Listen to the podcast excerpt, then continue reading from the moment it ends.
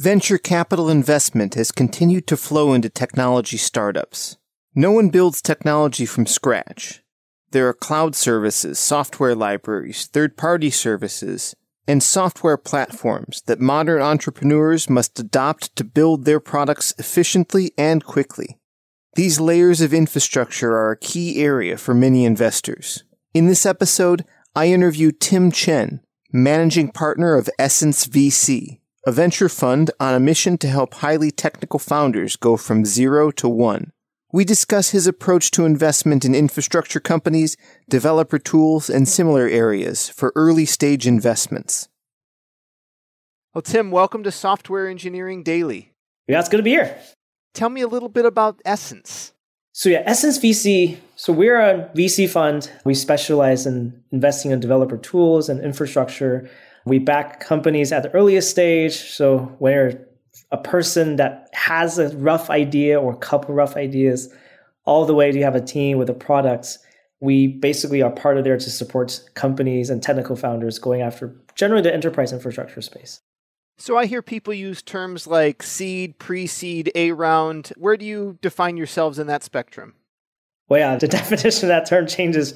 I feel like every quarter now. So basically, I try to get involved as early as, possible. Like a lot of companies, when they basically even have no clue what the product they're going to build is, I will actually back them. Maybe just an idea, but a very rough idea. So uh, you can call that pre-seed, although pre-seed is getting larger. So I'm sure there are going to be new names for that. But I'm really as early as possible, especially in, when this is vertical that I'm focusing. Gotcha. Well, my understanding is the earlier stage you are, the more likely it is you might pivot. I don't know if that's for sure true. Maybe you have some data on it. Do you find that to be true? And if so, do you worry about that risk being an early stage investor? Yeah, that's a risk that you can't really account for, but it happens all the time. You know, I was a founder before, and actually, although we didn't pivot, like completely change what we're doing, we had to try completely different products maybe selling to different problems within the general space. So yeah, it's very common. Like you will start with some place and then build a product or the early prototype. It didn't work out as much. You try out completely different side of the persona. Maybe it was the developer and now this becomes like an SRE, right? Maybe still in the rough, large direction. So every company's journey is so different. It's really, really hard to know maybe two companies we backed cross paths. And I know that would be tricky, but I feel like the only way can can do this is to get consent, right, from the founders. And if it does happen, then we just have to kind of trail the waters as, as carefully as we can. It's really hard. Yeah. At earliest stage, anything can happen. That's definitely true. That's that's part of fun part of actually doing early stage because you're helping the companies actually navigate the pivots. Well, another property I see in early stage companies is not everyone, but broadly speaking, they tend to be a little rough around the edges in explaining their value proposition or describing, you know, how they're going to grow.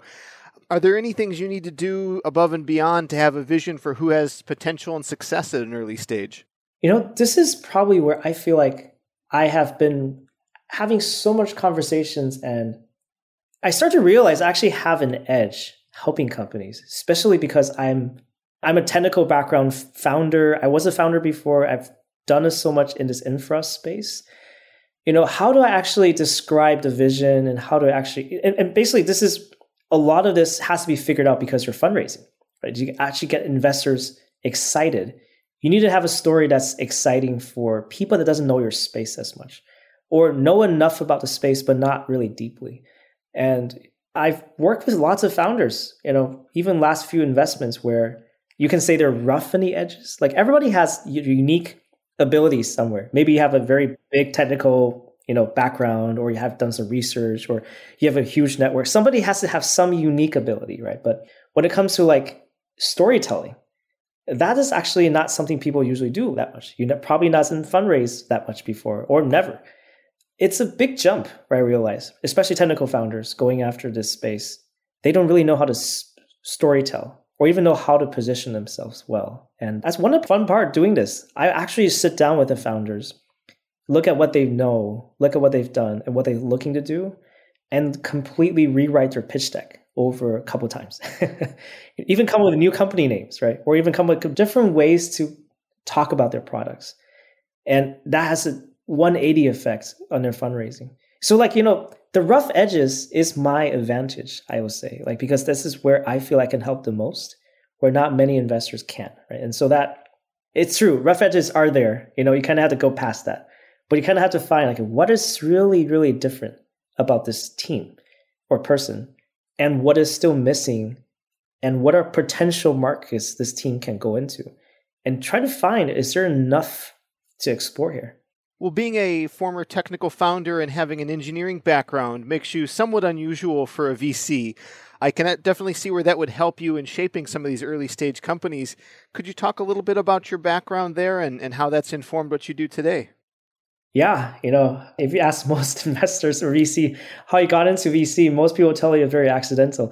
I think to me, it's really, yeah, I never even knew what a VC is when I was an engineer. I was software engineer, right? I graduated University of Washington, not even CS, right? I was informatics. You know, I've learning a lot about programming and got into a lot of like open source myself. So I'm an engineer that really learned a lot myself, not completely, but uh, quite a lot to get into working on interesting problems as an engineer. I'm really interested in distributed systems and work on open source on the weekends and nights and joined a couple early stage companies, one called Mesosphere that got a lot of attention early days at 2014 because of Docker. Was able to work on pretty interesting problems. You know, Mesos was powered in production in Twitter for lots of nodes, Apple as well, and so it got to re- work with really smart people, really interesting problems. So that was kind of my background working on large scale systems.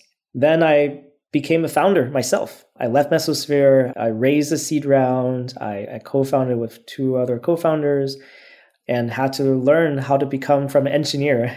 You know, I never really I managed a tech engineer team, but I never been involved in marketing or sales or any of the other disciplines. Suddenly, you know, start from fundraising, figure out how to talk with my company, all the way to actually making something happen. And it realized it was a much bigger jump than I was assuming before I, I even raised for my company. So that journey helped me quite a lot because I had to become the CEO and really learn how to make things happen, how to get customers, how to convince them, right, and, and do a lot of those kind of things. And I don't think I did it really well, even, right? I have a lot of learnings and failures and that, but that journey informed me quite a lot to now when I become an investor now, really able to like understand what that journey might look like. And so, like, yeah, my journey into this investing side and how this technical background, I guess, it's really able to see how a person like me has to grow into something more larger. Like I can even feel like the emotional journey even to go through that. And so when I help companies, when I after I back them, I try to have really as much empathy as possible to help them. So I, I don't say like technical ability, yes, it definitely helps me to navigate, right, have the right network of engineers to help companies back in the space or understand how to position products and stuff like that. What I also feel like from a personal side, being an engineer to have to jump into a, being a founder, that journey, I personally walk through it a little bit. And so I have so much more, yeah, empathy in general to do that. Makes sense. Could we revisit some of the focus of your investment? I believe you mentioned dev tools and enterprise infrastructure as kind of being the broad theme. Are there maybe any good examples in the portfolio of companies you want to highlight or just general features you're looking for in your investments?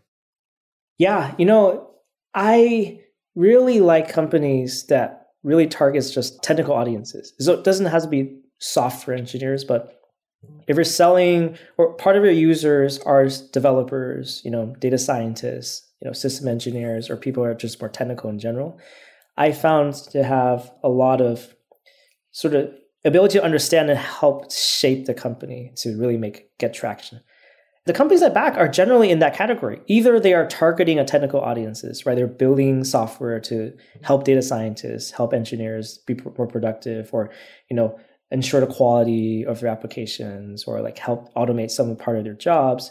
Or you have a lot of data, and I want to really able to leverage that data, right? Find the best t- data, AI, machine learning, and infrastructure to be able to like make a difference around that data. So you know, companies, I would say that's in a data, you know, there's big modern data stack movement. I have a couple companies in that space, like Transform, Noteable, some of those companies like that, or open source based companies, because I've been personally involved open source quite some time. I'm really fond of companies in that space. This could be Encore, DVC, and stuff like that. And companies are like helping data scientists, you know, dev tools, or companies even taking data and doing a bunch of automation, like mentioned. This is Alchemy. Yeah, lots of different examples. I'm just highlighting a few things on top of my head. But yeah, yeah these are kind of the themes are all around data and infra. and the common sort of help I bring is figuring out how to hire, figuring out how to actually sell and, and make the product better and know how to talk to the audience that you're talking to. Are there any common things you see founders underestimating? You know, I think every stage has its unique challenges when it comes to the founding team. You know, most of the founders I back are more always are mostly technical.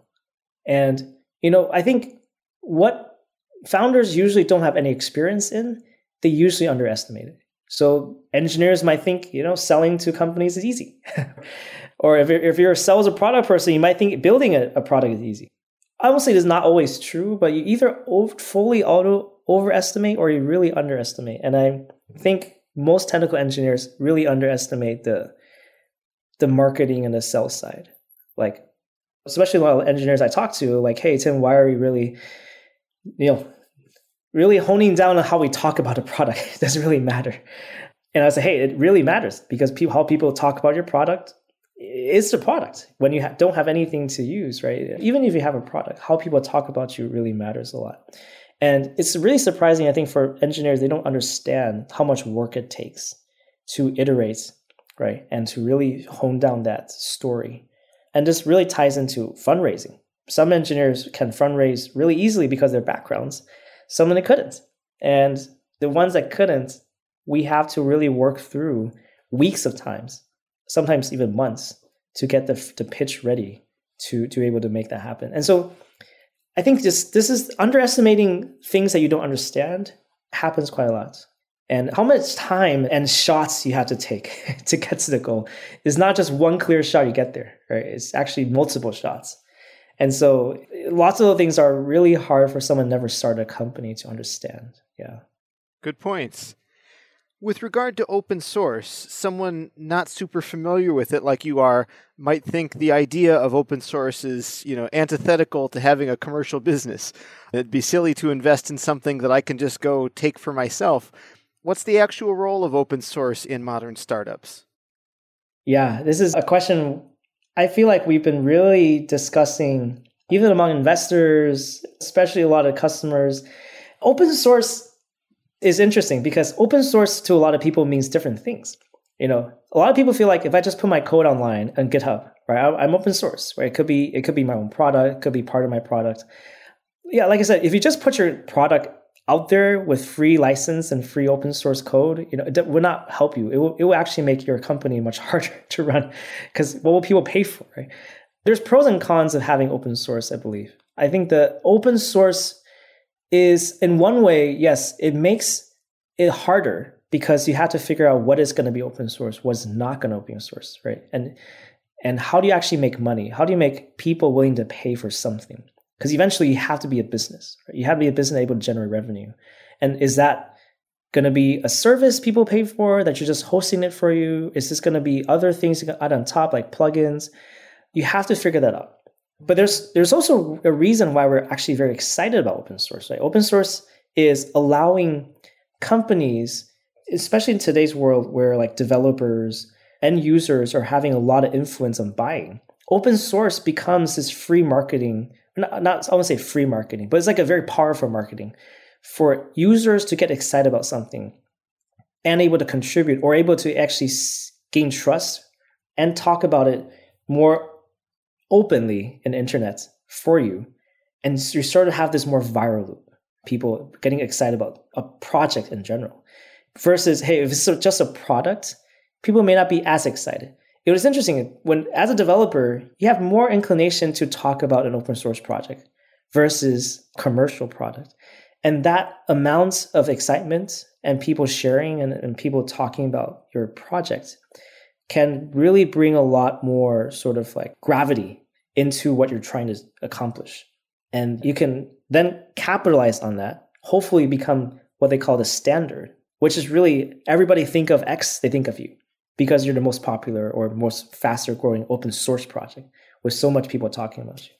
Really, I feel like open source has a lot of benefits. Is it actually gets people to share and think of you as a more let's think about helping a company to market your products. You're thinking about something that's generally useful. And I'm just helping everybody to understand this, right? Because it's free to use. So yeah, there's this really interesting thread to, to play. Because yeah, it can be some things harder and something's easier. Makes sense. The data space and the infrastructure space as well have evolved quite a bit over the last several years, and I don't know that that's going to stop anytime soon. Are there any particular trends, things like no code and serverless, uh, any things like that that are of particular interest to you as an investor? Infrastructure is, like I said, is evolving, right? You know, I think, you know, if you look at like 10, 15 years ago, what infra investors are investing in are like networking, you know, virtual machines, hard drives, you know, things that power your machines sitting on your, your, your lap or in, a, in some room that needs to be have a temperature measurement in there. Right now, infrastructure is a lot more software. It's it's software defined everything, software defined network storage and stuff. And now I think you know infrastructure now going beyond. Right, we're talking about serverless and no code now. Right, that's considered even sometimes infra or dev tools, because the ability for somebody to able to build an abstraction and build your business around and really make your productivity goes much more faster. I think that's a goal, right? Is infrastructure isn't you're not just buying infra for no reason. You're really making infrastructure bets in your company so that all the rest of your businesses can go faster and better. And so it might be, hey, I'm, I'm relying on data and AI to power my business. So I want to have a bunch of automatic recommendations to how I can run my businesses faster. How do I like reduce fraud, right? Or, or do a lot of decisions. I really rely on data in much more real time and much more places in my business. Then you need better infra to support that. And so what I'm seeing a trend in infra is like you're really moving infrastructure to help more personas now. Because what used what we used to think about infrastructure is just, you know, if I'm a infra company, I'm most likely selling to like system engineers, you know, sitting babysitting a, a data center, you know, like seeing if things go down, could go back, or monitoring or something like that. Like I feel like infrastructure is expanding like I might be a business analyst and I need infra because business analysts are starting to write code per se. But this code might be drag and drop UIs. It might be like simple rules or low code, right? But things are powering users to do something on top. I actually consider all of that infrastructure. And so when it comes to infra, it's we're seeing just a lot more abstractions. You know, no longer just give me better network or storage, right? We're, we're building more and more things on top. Like now an infra could be, hey, give me a website I can drag anything on top of and becomes my personalization website for this particular persona. Infrastructure might be, you know, a way to automatically generate a certain number of ways to empower like my support person to able to write their own support ticket system and and or even to like have measure data quality measurements in different places. There's a lot of infrastructure that can be built at Reimagine now that I am actually pretty excited about because I think there's a lot more people that are trying to be because of democratization, right? Empowering a lot more people to build their own apps, build their own workflows, build their own or build their own insights from the data. And so whatever plumbing needs to happen. So I'm very excited about things that can enable things to happen. You know, this could be serverless, this could be AI generated insights or apps or ways for people to actually gain faster way to query your data and gain really fast ways to, to visualize a very large data sets, right? All these kind of things. I guess I'm not saying very specifically, but you know, a lot of these new patterns and new abstractions are being invented. And a lot of these it will take time for them to come up, but you know, I'm, I'm very excited about lots of these because these can be pretty dramatic if it works. Yeah so I'm, my headset right now is, is like what can we reinvent so that we can empower a lot more people to do things? And that kind of infrastructure actually is very interesting. How do you typically find the startups that you go on to invest in? Yeah it's something like we call it sourcing, right? In, VC, and uh, sourcing has been what I've been learning quite a bit because I, you know, I've I never worked on a VC fund, right? I was a founder, I raised money. Uh, now I, I did a little angel investing. When you start off, you always just start investing in your friends, people that you most likely know, or your friends of friends, right? People that heard you could be helpful for. That's that's where I started. And things start to change over time when I make more friends. You know, it, this could be other VCs that I collaborate with. This is when we other angel investors who collaborate with. You sort of build your own network through just common co-investing. And once you have a portfolio of founders, they become your, you know, spokesperson. Like, hey, Tim is the most helpful person we have you know, really talk to them. you know, so our network of nodes just expand over time as long as they think highly of you, basically. So yeah, my the companies where I come from come from portfolio founders. They recommend me other co-investors that we work with. I also have a podcast called Open Source Startup Podcast, where people might heard of our podcast, or companies could come from anywhere. Actually, I have people reach out from GitHub. They saw my code contributions and say, "Hey, Tim, I saw investors. I saw your code and actually, yeah, I was you know wanted to talk to you because of my GitHub account, and you know I've some Clubhouse. You know, people have reached out before. It, it really come from anywhere. Yeah. But also, majority is like your own network of people, basically. Yeah. Are you open to being pitched, or do you prefer to control the inbound? You know, I, I prefer however we can find good companies. You know, I have ways to outbound or basically finding companies I feel like could be interesting or people that could be interesting and, and I find them, I reach out and also have inbound. So I don't have a preference. I will just say like it's really important to figure out how to find the right companies and people. And so like inbound typically people don't know you as much will will send you things maybe not infrastructure, right? Like it will be a consumer dating app. Those kind of things I can't even invest in. Mm-hmm. So usually those will be just time consuming just reply like hey sorry i don't invest in this area. So i don't have like a strong preference. It's just like it's harder to it takes more time to sort of filter just because i only i have a very specific like area to invest in. Yeah. Well let's imagine there's two people listening on a speaker in a garage somewhere right now coding away on the next big thing in development tools. How prepared should they be or what steps should they take before they approach you? You know like i mentioned like i love talking to people and working with them when they still have a, just a rough idea. Like to me, I think you just really need to know what is the problem that you want to solve roughly. And also like what is the thought process that leads you to want to start something? That's to me is like a, probably a prerequisite because uh, we can figure a lot of other things out, but sometimes if you're not so clear why you want to start a company, you just feel like it's a it's a nice thing to do or it's a fun thing to do or it's a hot thing to do it will be harder to get anyone excited because starting a company is really hard in general. Uh, it's it's much tougher than people think. So the why matters a lot. And yeah, once you have a why, and also you have a problem you really want to solve, and you think you could solve it really well, even though may not even know exactly, that's good enough already. I would love to talk to anyone in that nature just to figure out okay, what are potential ways to do it maybe you have a research paper, right? Maybe you have past, you know, open source project. I mean, the good thing about being technical, I can read through all of that and discuss it with them, figure out ways and re-figure out the pitches and all. I, I really love doing that. So, but it's going to be hard or maybe basically a waste of time if you're not really trying to do this seriously.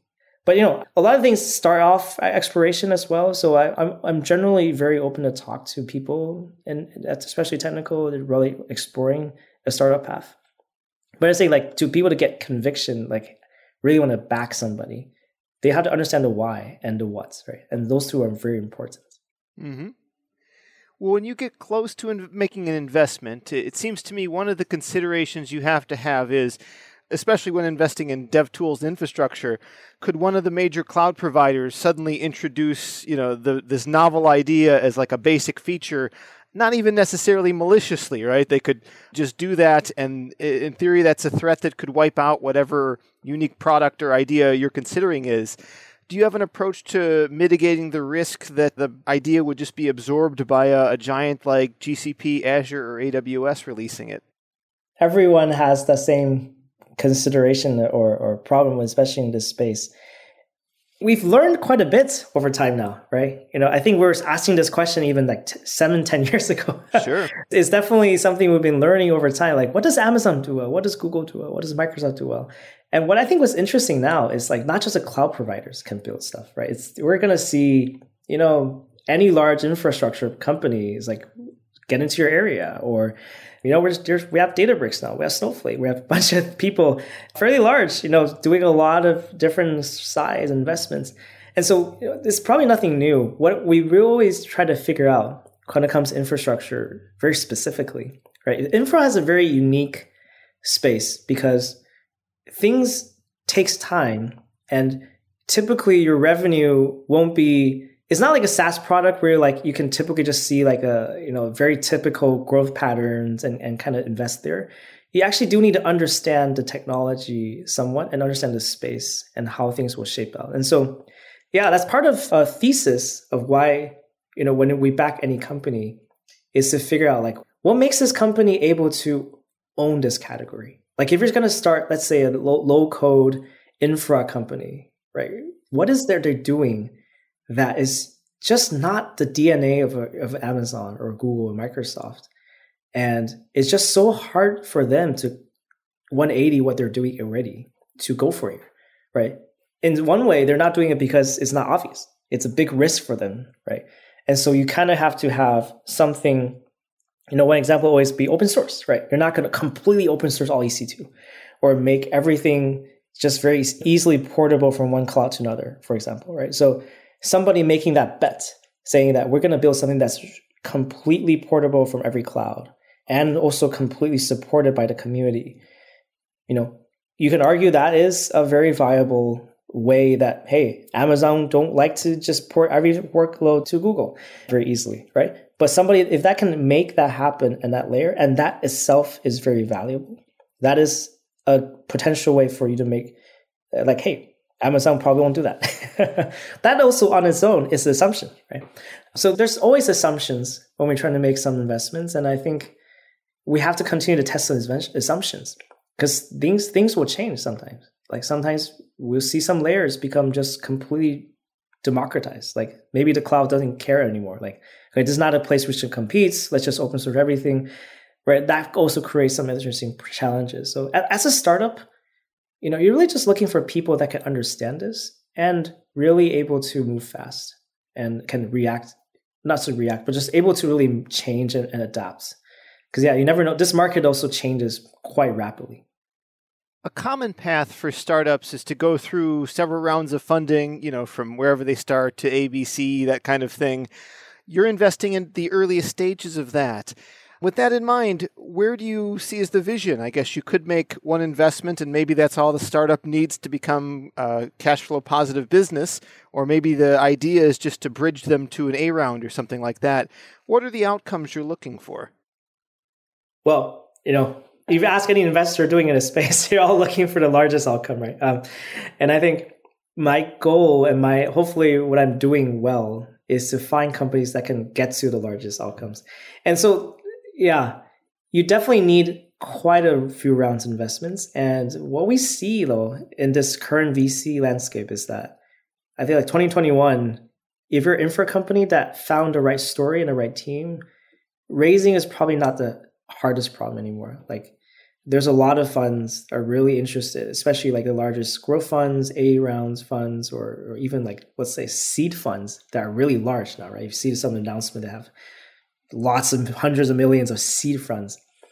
You know, so funding is not easy, still hard in general, but I think if you can find a right entry into a market and have the right story to tell how to capture the market and have a convincing story to say this is how we're going to do it.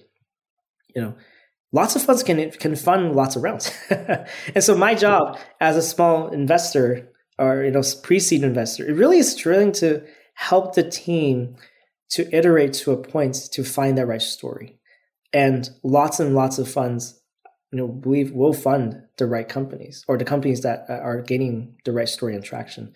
So yeah, I you know we we all collaborate you know in this whole ecosystem that hey we'll back the earliest companies and we'll help the later stage company or later stage investors understand what this company's sort of what their approach is different, why they are philosophically have a chance to own big markets, and sort of calibrate there.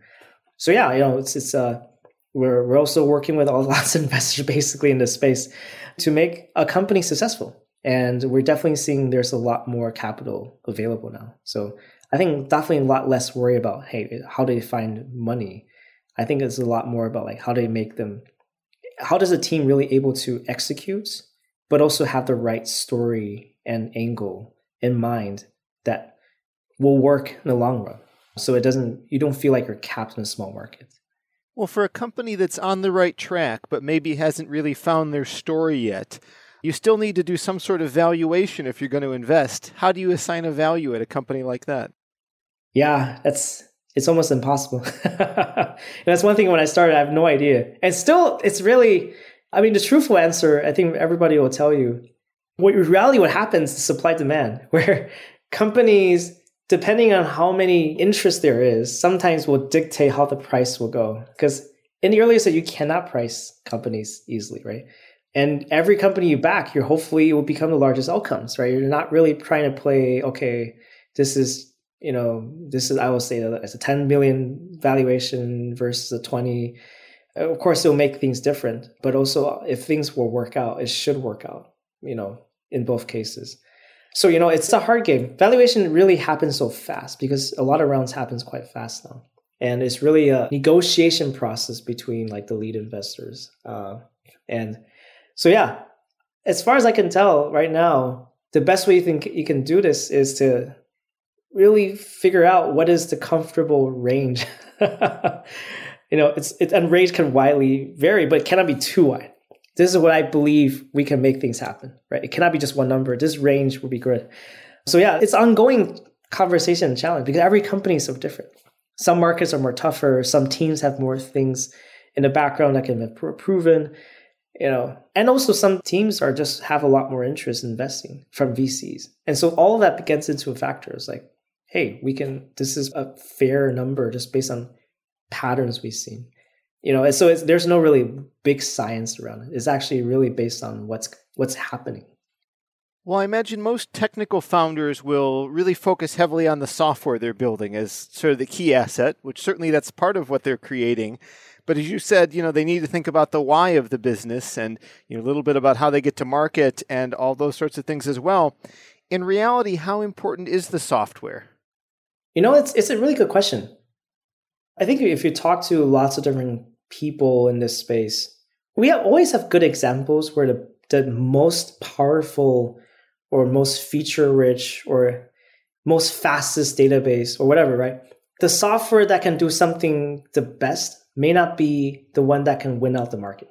And we see that in different kinds of markets, right? We can say databases, we can talk about like CI/CDs or you know um, any kind of thing. What generally is true is, you know, especially in this infra space, your software has to be, you know, adopted and also be relied upon by the users. And not always the best sort of like fastest horse will win. You know, it's you kind of have to build the software that allows people to understand, you know, trust and like using it.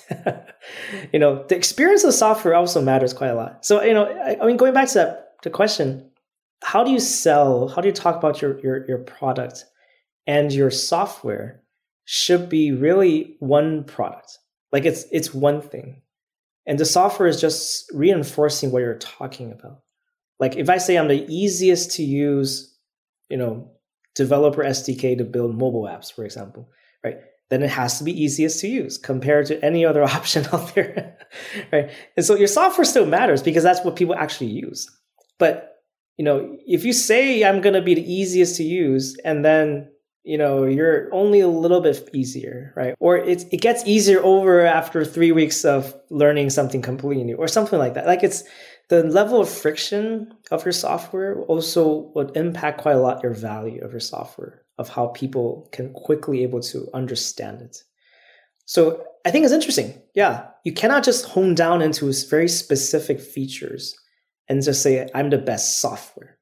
you really have to figure out like what makes this particular kind of product in this market really tick and how do people really quickly within a low amount of friction able to understand and get excited about your product and so software really reinforces that so yeah it's it's it's interesting because technical people typically think when they want to build the most complex thing you know it's something you can brag about with other developers basically.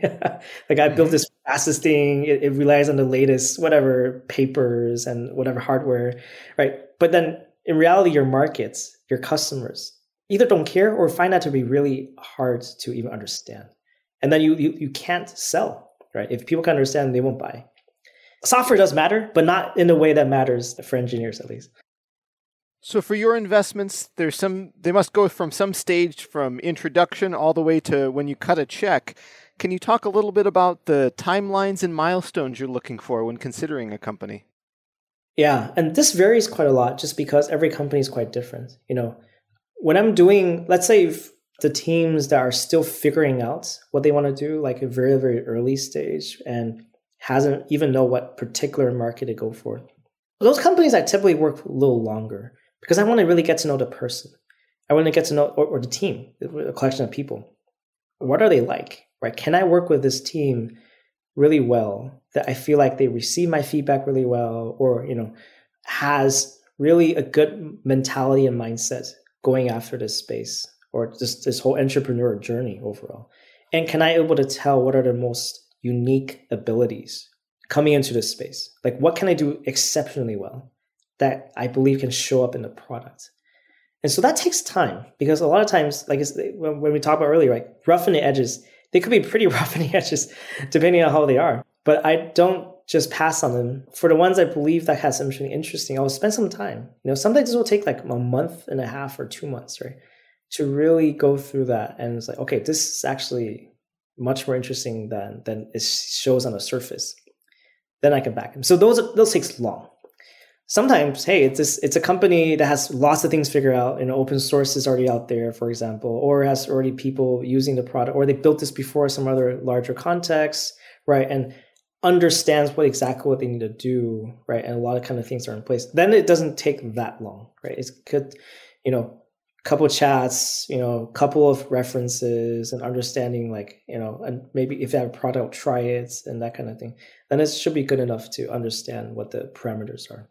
So it varies quite a lot, just depends on what is the state of the team and how much their story is clear. Yeah. But I, I try to spend time on the ones that I believe have a good shot to have a good story.